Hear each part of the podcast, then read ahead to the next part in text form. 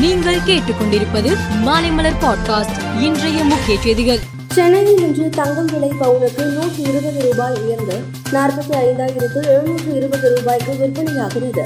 ஒரு கிராம் ஐந்தாயிரத்து எழுநூற்று பதினைந்து ரூபாய்க்கு விற்பனை செய்யப்படுகிறது.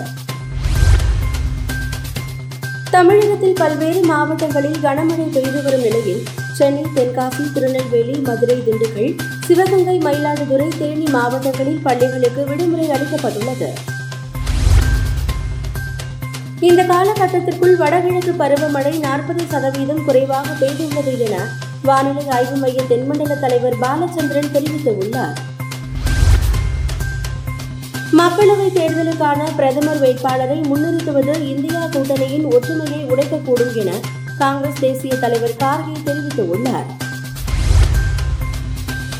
நேபாளத்தில் நேற்று நள்ளிரவு ஏற்பட்ட சக்தி வாய்ந்த நிலநடுக்கத்தில் நூற்று இருபத்தி எட்டு பேர் உயிரிழந்தனர்.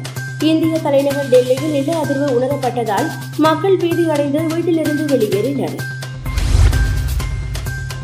அமெரிக்க அதிபர் ஜோ பைடன் அமாஸ் இஸ்ரேல் போர் இடைநிறுத்தத்திற்கு அழைப்பு விடுத்த நிலையில் இஸ்ரேல் பிரதமர் நேதன் யாகோ மறுப்பு தெரிவித்துள்ளார்.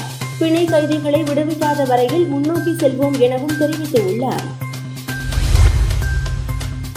இந்திய அணியின் ஆல்ரவுண்டரான ஹர்திக் பாண்டியா கடந்த மாதம் பத்தொன்பதாம் தேதி வங்காளதேசத்திற்கு எதிரான போட்டியின் போது காயமடைந்தார். அதன்பின் நியூசிலாந்து இங்கிலாந்து இலங்கை அணிகளுக்கு எதிராக களமிறங்காத நிலையில் தற்போது தொடரில் இருந்து விலகியுள்ளார்.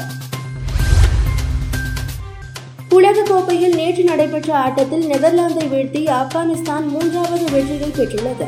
இதனால் புள்ளிகள் பட்டியலில் பாகிஸ்தானை பின்னுக்கு தள்ளி ஐந்தாவது இடத்தை பிடித்துள்ளது. மேலும் செய்திகளுக்கு மாலை மலர் பாட்காஸ்டை பாருங்கள்.